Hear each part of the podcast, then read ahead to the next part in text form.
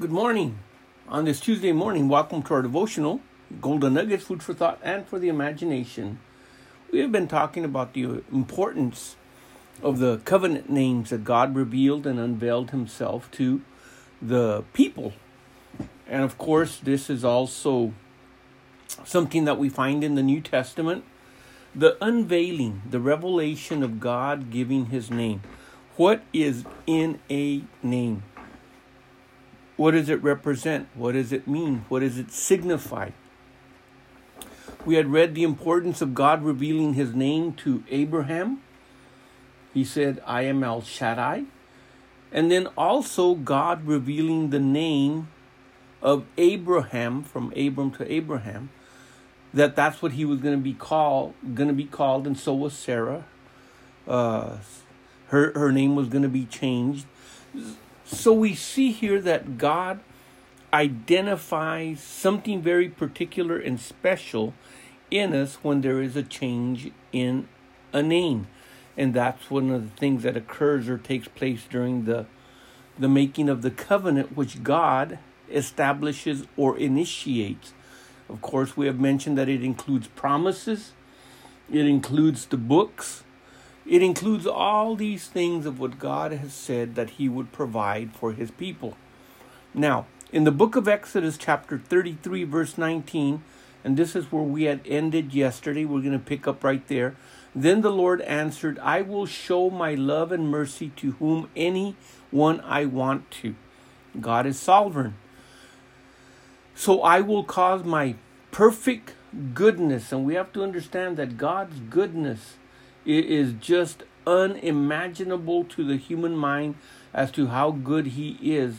In spite of him being who he is, he demonstrates his goodness to us all. I will make my perfect goodness pass by in front of you, and I will speak my name, Yahweh, so that you can hear it. Now, another translation rendered it this way The Lord answered, I will make all my splendor pass before you. In your presence, I will pronounce my sacred name. I am the Lord, and show compassion and pity to whom I choose. Now let's go to the New Testament, the importance and the significance of this. Jesus uh, made the covenant. He said, "This is the, this is my blood. This is my, my body that is broken for you." Talking about the bread and the wine, and in it he established the new covenant, or we'll call it the second covenant, as some people do.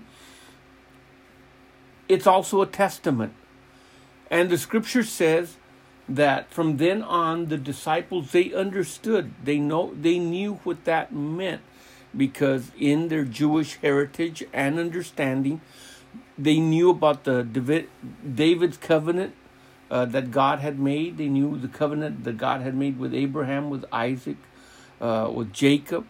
God knew all these things. They knew all these things. They understood them. So when we get to the New Testament, we can actually get to elaborate a little bit on some of these things.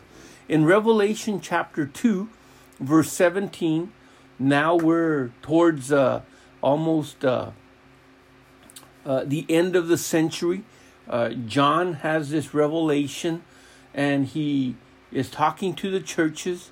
Of course, a lot of it is in symbolism.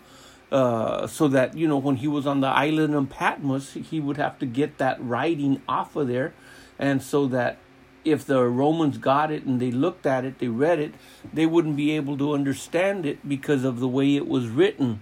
Otherwise, if he explained it uh, so that it could be clearly understood, they might have destroyed the document or the writings. But it says, He that has an ear to hear, he that has an ear, let him hear what the Spirit says unto the churches. And we have to understand that when we're talking about the churches, we're talking about the ecclesia, the called out ones. It's not talking about the building, it's not talking about the denominations, but it's talking about all those individuals in these groups that are truly born again, they're saved, they're serving God and they're fulfilling and doing His will here on earth. So he says every individual in this class has got to be able to have an ear to hear what the Spirit is saying at that moment to that church. You have to remember, the church has been in existence as far as the New Testament church, not talking about the Old Testament. It has been in existence for several thousands of years. In those several thousand uh, years, it's gone through many, many changes. Some people call it dispensation or dispensations. Others all would would call it uh, periods of time. But whatever you want to call it, the church has gone through many, and it is identified by many that the church, as it as it was established and as you find it in the book of Revelation, actually identifies seven particular periods in the church age or in the dispensation of the Gentiles or the dispensation of the church age or the dispensation of the Holy Spirit. Uh, all of these are titles that are given to this period. But here's the important thing each one of them identifies a certain period whether it was from the time of uh, Jesus' ascension all the way up to the first uh, 100 to 300 years, uh, from the first uh, 300 years uh, upward. Each section is actually divided into a period of time. And so, whoever has an ear to hear during that time, they are part of that period of the ecclesia. It says, To him that overcometh, or he has the victory, I will give to eat of the hidden manna. Now, this is going to be uh, in itself, this is a, a, a, study in itself. I'm just going to just touch very little on it, uh, but I do want to explain that when we talk about the manna, that was what sustained the people of Israel 40 years in the wilderness while they were out there. Uh, it was also something that God told Moses make sure you collect some, uh, put it in a container, and that manna is going to be inside the Ark of the Covenant along with Aaron's rod and the two tablets of stone. And every time it was collected, they could only collect a certain amount uh, just so that they could eat and then the next day they would have to go and collect more. It, it wouldn't go from one day to the next, and they would have to collect more and collect more each time.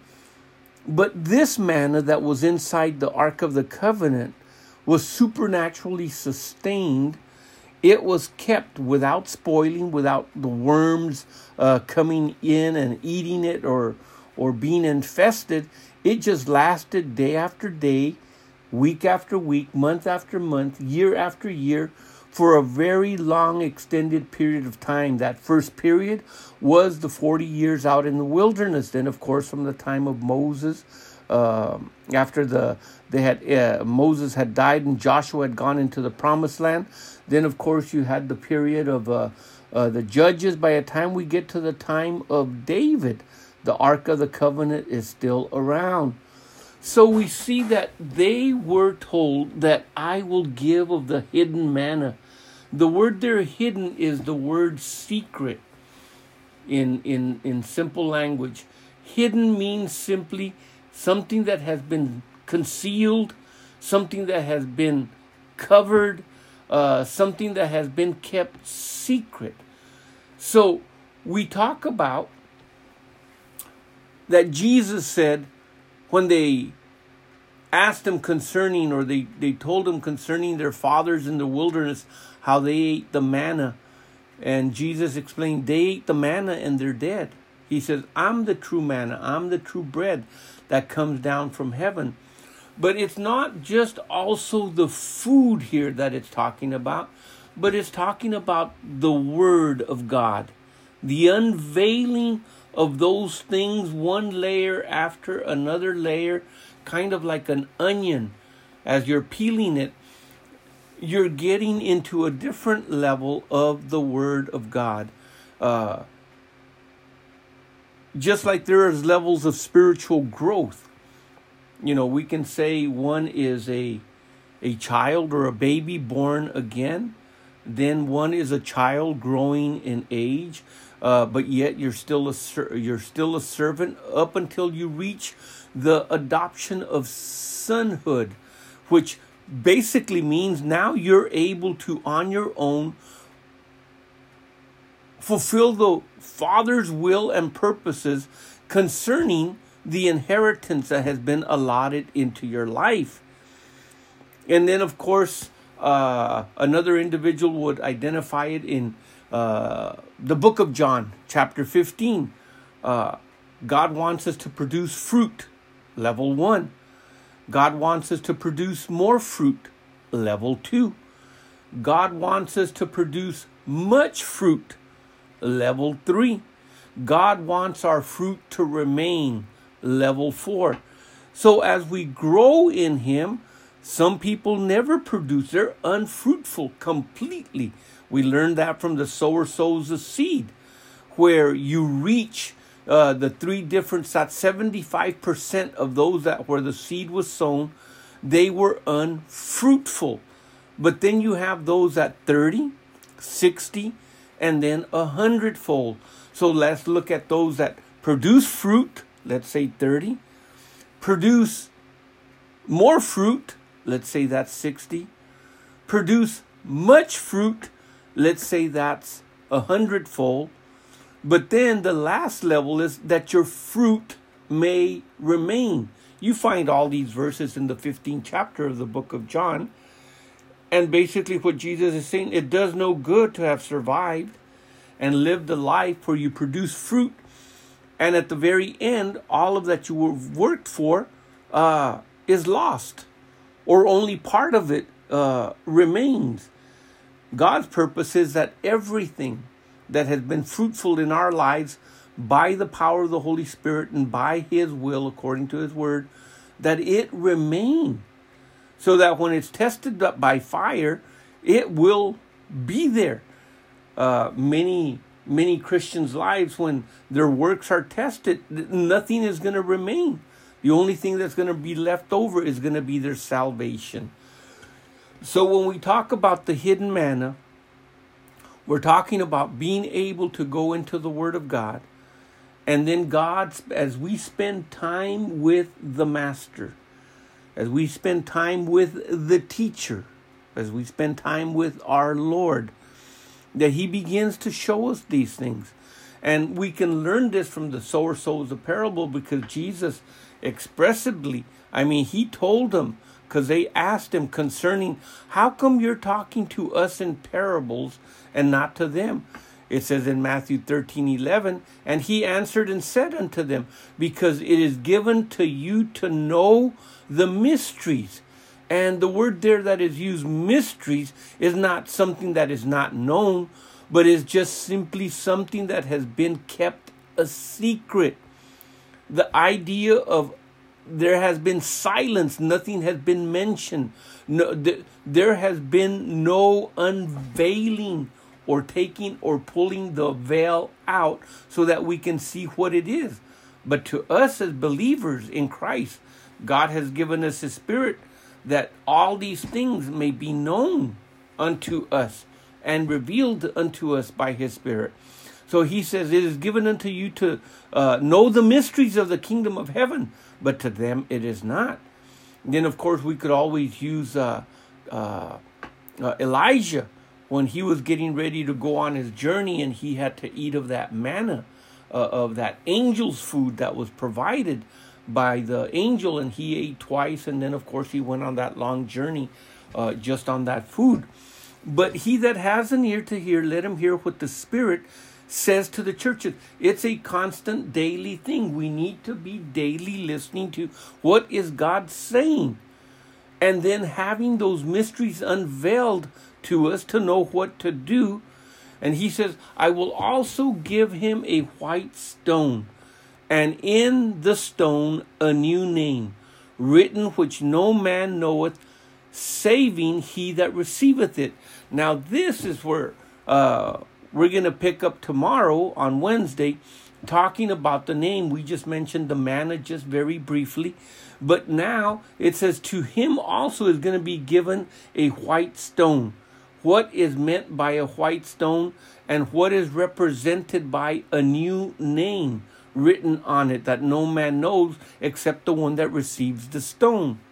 There's a lot of possibilities. There's a lot of uh, interpretations by, that are given by different theologians, but uh, you'll have to join us tomorrow so we can pick up on this as we look a little bit more deeper into what is in a name and why does it have to be revealed and unveiled and why does god have the covenant names that he revealed unto his people by the things that he did.